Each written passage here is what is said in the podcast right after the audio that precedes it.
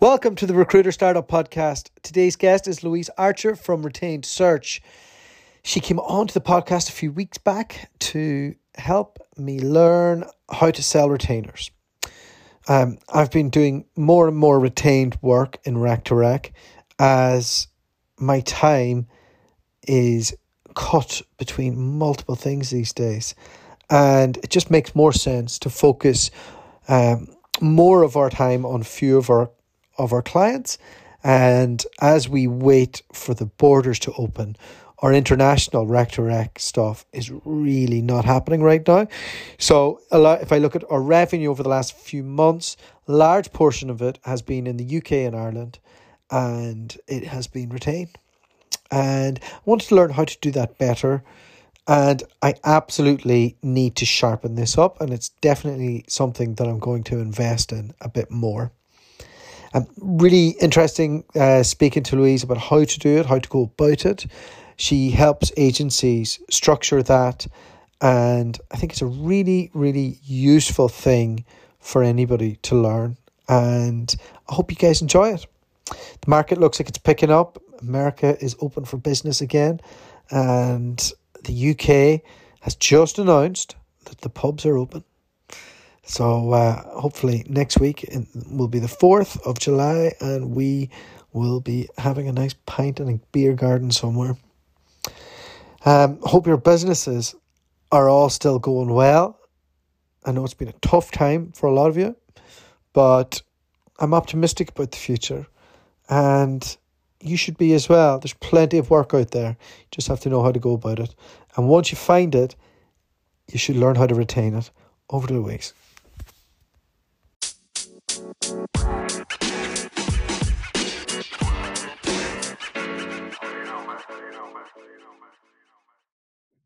Welcome to the Recruiter Startup Podcast. I'm joined today with Louise Archer, who is an expert at selling retained recruitment services. Um, this came about because I've engaged uh, a strategic advisor. I'm actually doing a bit of a series on it at the moment.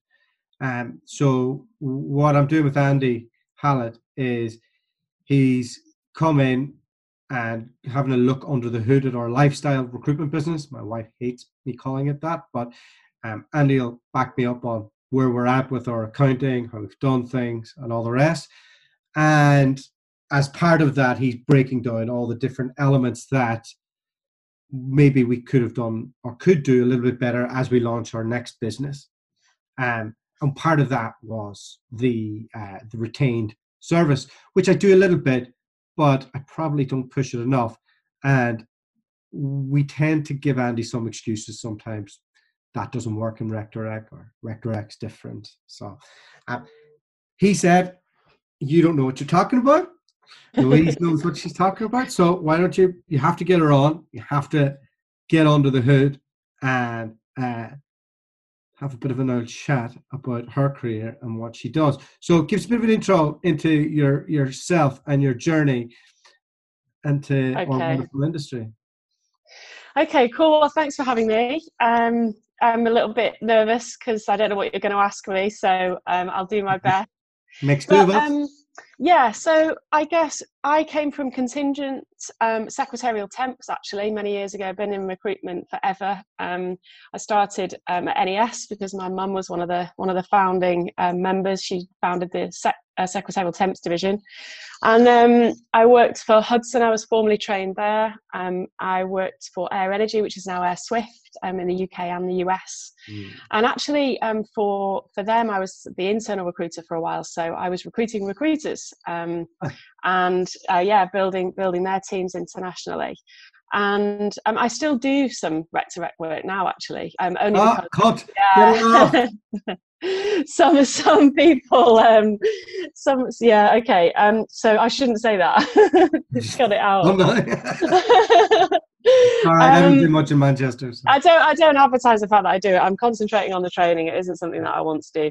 Um, but yeah, I worked in executive search after being a contingent recruiter and in executive research, and it was then that I really learned the skill of retained business, mm-hmm. and I just didn't look back. Um, you know, I can't believe that nobody taught it to me earlier in my career, and you know what a different place I would have been in if I'd if I'd if I'd known how um, how to sell it and, and what it was all about. So ever since then, I guess by accident, I've ended up teaching. Um, I built the retain division for um, Air Swift, um, and they I started in the UK and then rolled it out into the US, um, and now they use their, that that kind of model um, in in lots of different locations. I think they're turning about 12 million over in, in retained revenue now.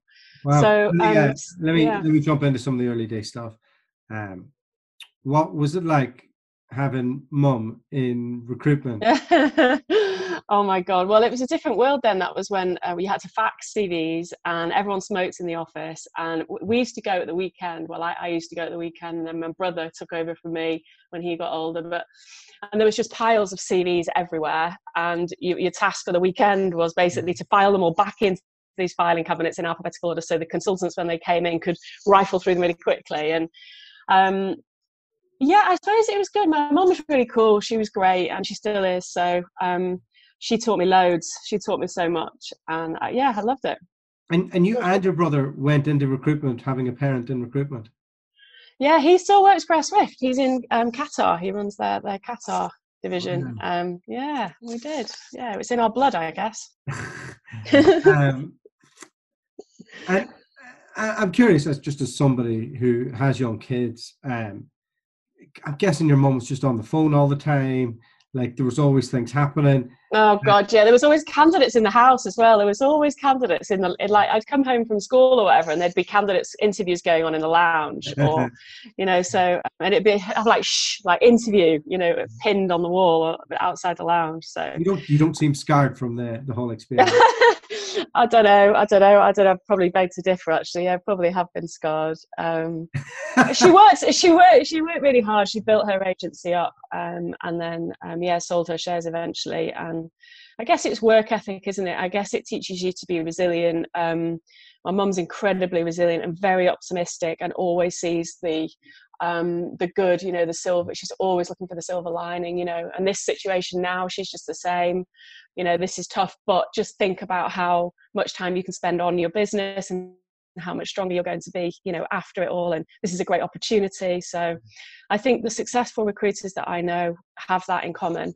You know, that their resilience. And uh, given that your your your mom probably made a few pound on one of the events in NES, how come you and your brother went down the career route and didn't go straight into founding a recruitment firm? God, that's a good question. Um, well, both my parents set their own businesses up and ran their own businesses, and you know we never saw them. We were we were brought up by well, that's that's that's that's that's unfair. My mum would chastise me for that. That's unfair. They did their best, but they worked incredibly hard, and we did have you know childcare and they worked very late and i guess i didn't want that i didn't want to be um, i didn't want to be you know beholden to that um, business model where i always had to be in it and i was always working. And so i deliberately said i would never set my own business up and um, i don't know whether my brother feels the same actually. I guess he's he he worked for NES for a while and went straight to Air Swift, and Air Swift have been so good to him, and he's you know he really enjoys his career there, and he doesn't see a need to you know to break away from that. Yeah i'm just i'm always curious. I think too maybe maybe it's easier today to have a bit more balance if you're running your own business than than it was then um, just mm. given the nature of how hands-on recruitment was with every piece of administration that you'd have to do yeah yeah i agree i think it is a lot easier now in not just recruitment but in everything you know the tech that we've got now and um, email and the fact that you've got your phone, you can be anywhere with your, with your with your office almost, can't you? Um, and it wasn't the same back then. So, uh, walk me through the early journey of learning retained. Who who taught you? What what was that first couple of days like? Walk me through it. Um, well, it was a bit kind of upside down the way I learned it actually. I think I made it sound quite simple when I explained it then, but it wasn't because I learned it first by um, kind of trial and error. I was working with a guy, I'm sure you won't mind me mentioning his name, Matt Howell Swift, and we kind of found, fell into um, finding retained business just because it was most many soonest, and that was our task at that that that crash and and the, where you this know the 2015 with, crash. Mm, it, yeah, it was tough. Yeah, um, tough, yeah. I was in Calgary. oh, were you? Bloody hell! Yeah. That's yeah, when we set up this. It, that's when we set up this business. We uh, we were caught in an oil and gas town, and yeah, it was uh, where can we go? How can we do something that we're not dependent on one single market? And I thought I created a business that was uh, bulletproof because I was in multiple markets, but here we are. so you're back in the UK now, aren't you? Yeah, we're in West Sussex now, uh, but we launched in Guatemala. So uh, wow, uh, yeah, took the last of our savings and went to Guatemala, set up from there, made a few fees, came, did a travel, did all the traveling stuff, and then ruined my life and had children. Sorry, I, I I went in. I went. I digressed a little bit there. So walk me through. Walk me through what that was. How how that came about because you're in a contingent based business that also probably is a big contract business. It's oil and gas, kind of done a certain way. How did you learn how to how like where were, where were you going for the answers? It was it was necessity. Um, it was because we were working in engineering and there was um, the placement the ratio the placement ratio was just was shocking basically because jobs were difficult to fill skill sets were niche um, the clients wanted what they couldn't have um, um candidates were at that time were you know were plentiful but the really good ones weren't mm-hmm. and um, the, you know we were we weren't making as much as much money as we should have been in in the perm in the perm division because of it. Um, and the forecasting was just was really difficult and the business was finding it very hard to um, you know to plan based on those forecasts. And i guess the transaction was being planned at the time and, and that was making it difficult. So um, that's why we I, I i was running a desk you know i was i was running an engineering desk and i had I found it difficult to choose between which which job we should spend our time on. Where were you based um, at this point? Were you in America? In, in Manchester, no, You're back in, Man- in Manchester. Okay. Um, and so what we did was start to be more uh, more picky about who who which ones we were going to go after, but we were going to we were determined to go and um, get some commitment. And it was Matt who had some experience with retained and there was another guy in the business that had sold a few retainers so we knew it was possible and um, and so we just asked for it. You know you know and you know that i watch all this training by other other recruiters by other retained search trainers and they say it's easy you know you just ask for your retainer. I mean it, it turns out it isn't quite that simple but for me those first few it literally it was. Mm. you know i remember the i remember never forget the first ever project that i that, that i won and that was with um, a german engineering company and they wanted um, they'd come to us because we had, um, or rather, they were interested in. I'd approached them, but they're interested in what we had to say because um, he wanted EPC experience specifically, and he'd gone to Korn Ferry, he'd gone to Spencer Stuart, and they didn't even know what EPC was. You know, they're, they're quite, they can be quite generic. So that specialist expertise was what got me in the door. And I went over to Germany, and I went and um, did we meet him in France? No, I think anyway we went over went over to see him and and we just said you know this is how we'd carry out this kind of project. We need some security. It's going to take some work. And he said yeah okay.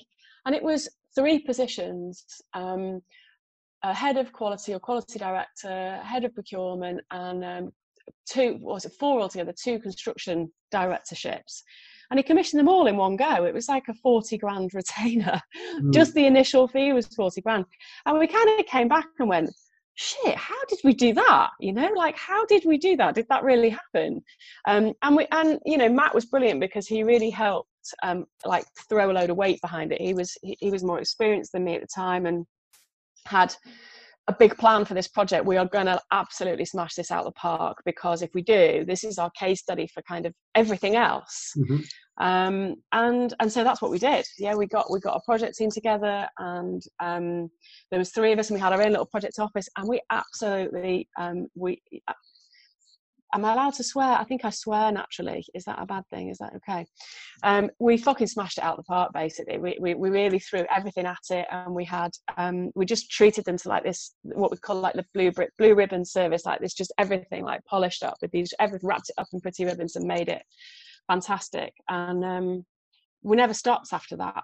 Uh, we just used that as a case study and took it everywhere, you know, took it to their competitors, their, their peers, their suppliers, um, and that worked and, and it and we were able to then replicate that model and work out okay how did we do that and we made a lot of mistakes and we learned a lot along the way but we basically built you know the the, the what they call their their, their engage model their search model um, on on the success of those first few projects so that's how I learned the kind of the nuts and bolts of it. But then when I moved um, into executive search and into executive research, um, you know, and I moved on from AirSwift, I then saw how it was really done, and yeah, it was kind of it, yeah, it was kind of embarrassing, but yeah, um, but it's really good to see. You know, we've been making it up really as yeah. we went along. Walk, me through what you'd made up, and then where the gap was, and what you learned in the in the search business. God. Um, so, I mean, a lot of it fundamentally was some, you know, w- was there, but things like the assessment of candidates, you know, we used to just make that up. um, I probably shouldn't say that, but but we used to, and um, I'm sure it's much better now. Um, but in in executive search, um, you know, they, they they do that really well, um, and I've found that that's a big piece that's different. And is that, um, from a from a testing procedure in terms of like personality tests and, and psychological test like is is that is that what you mean by that um well i like the best model that i've found is just simple competency based assessment okay. just really simple assessment based on um, core functional competencies and core behavior, three or four functional competencies and three or four you know behavioral competencies. So getting that balance between the technical and the culture because i find that that is one of the reasons that contingent you know recruitment falls over because um, you you might be able to find a technical skill set but it's always a bit pot luck whether you're going to get the culture fit or not. And if you've actually been able to assess against that and get some measures um, you can well you you you can reduce the amount of time it takes to to make a hire but you can also kind of quantify that so that the client doesn't have to guess that whether they're going to be the right culture fit. You can almost give them evidence that they are going to be the right culture fit which increases your placement rate and their confidence in you. And actually you know i think competency based assessments are fantastic tool in general because not not just to give the client um, the security that they know uh, you know the candidate's a good fit. But selfishly from a recruiter's perspective um, it gives you so much more control over the process. It's worth investing the time in doing it because well firstly if a candidate's going to fall out they're going to they're going to fall out at that stage. You know they're going to pull out. They're not mm. going to go through a competency based assessment if they're not really that interested. So you can call them out early doors. But also everybody wants what they can't have. And when um, I was being interviewed for one of my moves. One of the firms I interviewed at put me through a competency based assessment, and then they put me through a headroom assessment, which was also excellent. And um, the other company didn't.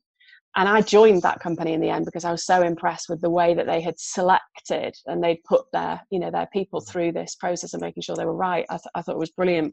So it's a good tool for, you know, for those reasons. And it basically gives you a blueprint to say, okay, if we're going to set out what that competency criteria looks like at the beginning of the project, this is what these are the competencies that this candidate needs to be able to have. And then you present a candidate that has those, then that's a candidate.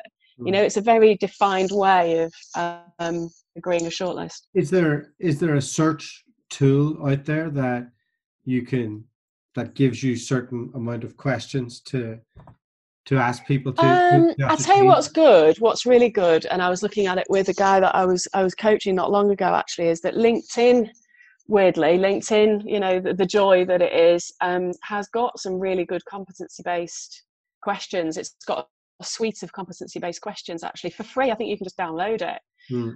and it's all scenario based. You know, it's it's based on the principle that um, past performance is the best indicator of future behaviour. So it's tell me about a time when. You know, you've got to give. It's not. You know, have you done any BD? Yeah.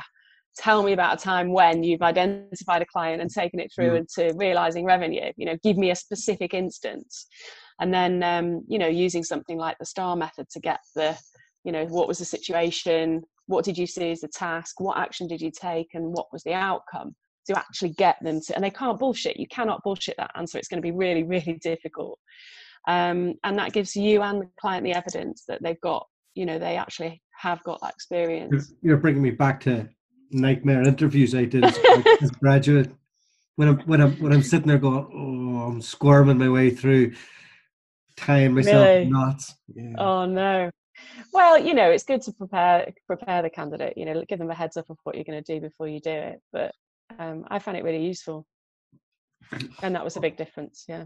One of my gripes with executive search and not retained search, which are two things, two different yeah. things in, my my eyes. Um, I think there's a lot of bullshit in executive search. I think like Agreed. there's a lot of stuff dressed up, and the process can be elongated just to increase the value proposition in the eyes of absolutely i couldn't agree with you more and i sat because I, I, worked for i worked for a search company in, in canada i was doing contingent and i was just fresh from being brainwashed for three years by robert walters um, and i was really in the mode of of how they did things. I was uh, yeah i was i don't know is their colors blue? I was bleeding whatever they were ble- they, they told me to anyway. Um, but i was sat there next to a disjointed search practice. And I went on a few meetings and stuff, and I was blown away by it. I was like, a couple of assessment centers promising that you're going to get them somebody down the road, like not, and then but the way that they dressed it all up, I was like, oh, this is amazing. Yeah, yeah. How did you do that? Yeah, um, and then put a fucking massive price tag on it as well. Uh, yeah, uh, yeah, yeah. So, agreed. So I think a bit of me, and look, when I speak to search guys now, a lot of them. Don't blow me away.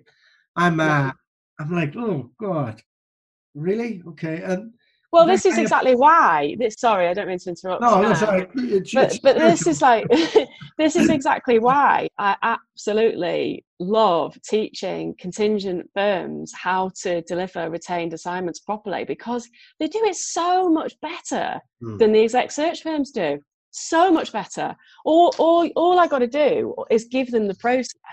You know, walk is give them the, walk me through I mean, I can give you an overview of I'm it. Doing it's really not very complicated. It's really not very complicated. But all you need to do is, is you know, is give them the, the, the process of um, of what it actually is, mm. and and make sure they know how to deliver it properly and then you can take them through the you know the most effective sales process which over the years of winning i don't know hundreds and hundreds and hundreds of retained projects i think i reckon i've got it down to quite a kind of step by step guide now you know that, that normally results in about un- one or three that, unpack that for me for a contingent recruitment firm in terms of they're there they're in a STEM discipline they're used to doing contingent they're relatively well known in their space. They have the same offering. They have the, the systems, the processes.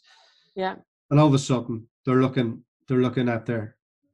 An advisor comes in and says, you know, you need to you need to get more money up front. You need to be able to yeah. plan your cash flow better. How do you start with them to get them from the point where? Well, I guess the first thing is getting in retainers. What's the step by steps?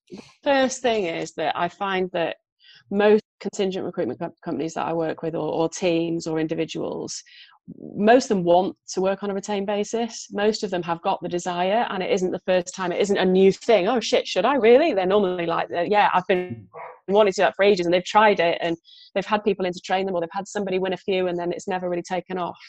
Um, and and so the first thing you've got to look at is is why why why aren't they already doing it? And the problem is, I find, is mindset and perception and preconception. And some people like you, you know, you've seen a bloated exec search process and thought, shit, well, that isn't worth it. So you mm. don't have the confidence to sell it because you don't believe it's actually worth any more than a contingent process. And actually, arguably, in your mind, maybe the contingent process is better. And I, or I find I get there's a lot of recruiters that have, have seen somebody win a retained project and they've they've kind of struggled to deliver it, or you know they might have done that themselves or they might think that retained search is just for exec positions and senior and basically they just don't really know what actually is it and is it any better than the contingent service mm-hmm. And so the first thing to do is to is to kind of give them the definition of that of what what exactly is retained search because if you can't answer that question really well and you don't know what it is how the fuck are you going to sell that to a client and so a mm. lot of people say to me no i don't really want to know what it is i want to know how to sell it but actually, yeah, you got you've got to. What is it?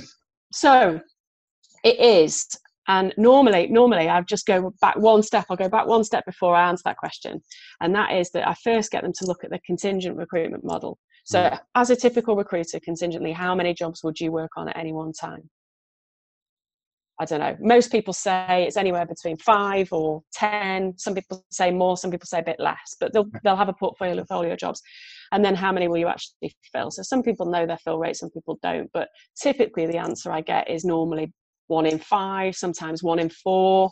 Uh, mm. sometimes it's 25%. Sometimes it's as less as 15%. Um, you know, the the tech, you know, the lower level kind of 30, 40k tech stuff is sometimes as low as that. Um, and then I say, well, okay, what I, what I want to look at is all those you know we're not filling 80% maybe 75% of what we're working on so why aren't we filling it and then they start to get defensive and that's okay because then they give me all the reasons. You know it's because mm. the client's a dickhead or it's because the hr is getting in the way or it's because their expectations are wrong or it's because it's in a shit location or because the company's not very good or because the process is really poor or and and and and and. And then i look at all of those things and say okay well let's just take all of those one by one can you actually if, if this was a client that was your boss's best mate or your wife's best mate or, or your own best mate right? And he's absolutely desperate for this person he's completely committed to you can you overcome those things? He's in a bit of a shit location he doesn't really know what he's doing he's giving you a hr advisor to deal with can you actually overcome it? And i go through it one by one with him. Basically yes you can you can put a really good process in. You can make sure you've got direct line contact with him. You can put a, an update call in to get regular feedback. You can define what the competencies look like to make sure you get a clear brief. You can get the evidence of um, salaries, collecting data as you go along. So simple. You don't need a salary survey or to try and manage his expectations. Just give him the facts. You know, you can show your workings, which means he's not just going to get to the end of the process and say, I just want to see some more CVs because he knows there are no more fucking CVs because he's seen everybody that you've looked at and you know so yes you can do that. So I say well why why don't you do all those things at the moment then? If that, if that is going to fill your job and you know for certain you know if you've got all those things you're going to fill the job why why don't you do them all? And they're always like uh, I don't know actually. And it's because it's not commercially viable to do all those things. Like if you did all those things for every single job there's one thing in there you can't control and he could still say actually i decided, decided not to go ahead and hire it and then you're fucked mm. like you'd probably go bust if you spent that much time trying to fill every job because you, you're at risk basically mm. aren't you and so that's what retained search is it's financial commitment from a client which allows you to put a robust process in which mitigates against the risk of all of the things that could go wrong which gives you as near as damn it a guaranteed fill and lo and behold, you put a decent search process in, which isn't complicated, it doesn't need to be bloated, and it doesn't need to be a load of bollocks and smoke and mirrors like the exec, excuse my language, the exec search process is. It can be straightforward and simple, but it is rigorous, and it can give you a 90 to 95, if not higher, fill rate, percent fill rate. All right. And that's what the client buys. So we've uh, we've had a bit of the sizzle here. Give us the sausage now. what do you want? What do you want? How do you sell it? Um, well, I mean, God, that's a bigger question than like a few minutes. But walk through the um, process. I guess what I help people to do is yeah. to um, is to identify who to sell it to and first as a, as the first step and mostly in most cases i find that most people find their first retainers within their existing client base basically yeah. um, and and then we look at um, you know how do we actually approach them and the, the most effective way to, to, to win retain search assignments is is face to face and in our case you know nowadays it is on a call like this. Yeah. um, you know a vc call is perfectly adequate. A lot of people say do i need to actually get in front of them? No video call is fine. You perfectly you know there's no reason why you can't. I've sold lots of them over video calls. Yeah. Um, and then i think um, you know what's really important is to um, what do I what do I do next? Um, you probably want to structure approach the deal. them to secure the. It, it, what did you say? You probably want to structure the deal. Well, um,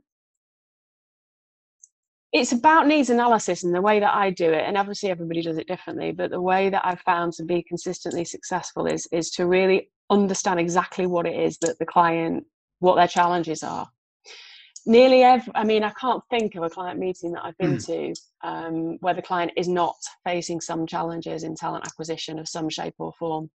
I don't know anybody that says, "Yeah, recruitment's fine. Yeah, everything's cool." everyone is either really fucking pissed off with it because they get shit supplier, they get shit service from their suppliers, or because they've got um, the, the, quality of their CVs is poor, or because um, that you know they just don't seem to be able to get the right culture fit, or because you know and and and you know talent acquisition, even the HR teams and the talent acquisition teams, as well as the line, um, face challenges you know in talent acquisition, and it's about first like really getting to grips with what they are mm. um, and and taking them through you know a process to really dig down and find out where that pain is and then um, it's about setting yourself up to be able to recommend the solution. And i find that um, you know i go out with a lot of contingent recruiters. I'm on the road meeting clients um, really hands on winning projects all the time. And i see all sorts of consultants from six months experience to six seven ten years experience meeting clients. And there's one thing that mo you know they've, they've all kind of got in common and that's they don't have a plan you know for that meeting. So whether it's a video conference or whether it's a face to face they're just going to go they're going to ask a few questions and then they're going to see what happens. And so i think it's no fucking wonder they don't necessarily come out with what they want. Um, it, mm. you, you need a game plan you know to get what you want. And my game plan is that is to needs analysis and ask a series of questions um, bringing them into the challenges they face in talent acquisition to then set yourself up to be able to say okay, is it all right if um, I've had mm. a hmm. few thoughts on how we're going to approach that with you, or or this is what you know I'd like I'd like to share a few things with you. Is it okay? And almost you you know you're asking, can I can I talk for a bit now? Is it all right if I speak for a bit after you've been letting them speak? And then to be able to take them through a okay, let's just rewind a little bit. Let me, you might not know, don't know how much you know about, about, us, and giving them an overview of who you are, what your business does, very, very briefly and really succinctly. Um, but but taking them through that um, that education piece because similar to you know the retained search process itself the way that I set the sales process up is to basically overcome as many of the objections as you mm. can before they're even asked. Yeah. And so by by setting yourself up in terms of who you are, your credentials, your backgrounds, who we work with, this is what we do, and this is, and then you get into the services that we offer. Mm. Um, and I really like positioning, and it, it's different for every business because it depends on what their objectives are with the retained piece. But it's really nice to position retained search as an option um, for things like the more challenging, critical, senior positions. Mm. So our contingent service is, is, is the service that we apply to easy to fill everyday hires. Our retained search offering, sorry, the doorbell's just gone. One of the kids will get it. Um, uh, our retained search offering is is is the uh, methodology that we apply to harder to fill, more senior, critical, niche, challenging, whatever positions, and that's our you know that's our headhunting service. And then it's nice to have another service to talk about, just because I like the whole power of three thing, mm. um, and and using that because this is a challenging assignment in whatever way, shape, or form, and I find most assignments are, which is exactly my answer to your question about does it apply to um, um, rec to rec because most rec to rec assignments are really challenging and i know because you know i've, I've done them. Mm. um, that you know that this, because this is a challenging assignment i need to be able to apply a robust process to mitigate against you know the challenges that we're going to face to make sure that i can give you a guaranteed result. And in order to do that i'm going to need some commitment from you and some some financial commitment in order to be able to do that. Mm-hmm. simple um, do you uh, how do you price it? Loads of different ways. Like i think i think it's it should be flexible depending on you know where you are in your retained journey um, and in terms of establishing it. I think um, once you win a few projects it's much easier to win more. And um, you know that's been my experience time and time again. So price your first few to win um, and then you can you know you know then have successfully helped businesses to raise the, the prices so i think you can stick with you know uh, men any of the assignments that we win, we do a third, a third, a third. Mm. Um, and I, a lot of them we start with, um, you know, this this is a more robust service and it carries a 30% fee. Um, however, for this this first assignment, what I'd like to do is demonstrate the effectiveness of the approach, for example.